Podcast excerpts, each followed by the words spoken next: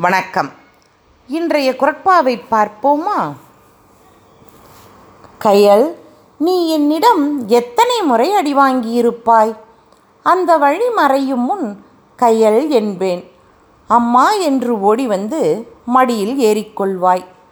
உனக்கும் எனக்கும் ஆசிரியர் மாணவி உறவைத் தவிர ஒன்றுமில்லை. ஆனால் உறவை கடந்த அன்போடு இருந்தோம். வழி மறந்துவிட்டது. நான் மிகுந்த கட்டுப்பாட்டுடன் பேசுவேன். இருந்தும் சில சுடுசொற்களை மாணவர்களிடம் கூறியுள்ளேன். இன்று அவர்கள் நான் அடித்ததை மறந்துவிட்டனர்.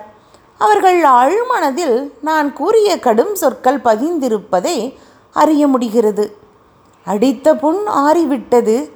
திட்டிய சொற்கள் வடுக்களாக நிலைத்திருக்கின்றன. ஆசிரியர்கள் முதற்கொண்டு யாருமே சுடுசொற்களை பயன்படுத்தக்கூடாது என்பதை காலம் கடந்து உணர்கிறேன். இதை உணர்ந்த வள்ளுவர் அன்றே சொன்னார் தீயினார் சுட்டவன் உள்ளாரும் ஆறாதே நாவினால் சுட்டவடு. தீயினார் சுட்டபொன் உள்ளாரும் ஆறாதே நாவினால் சுட்டவடு. நன்றி.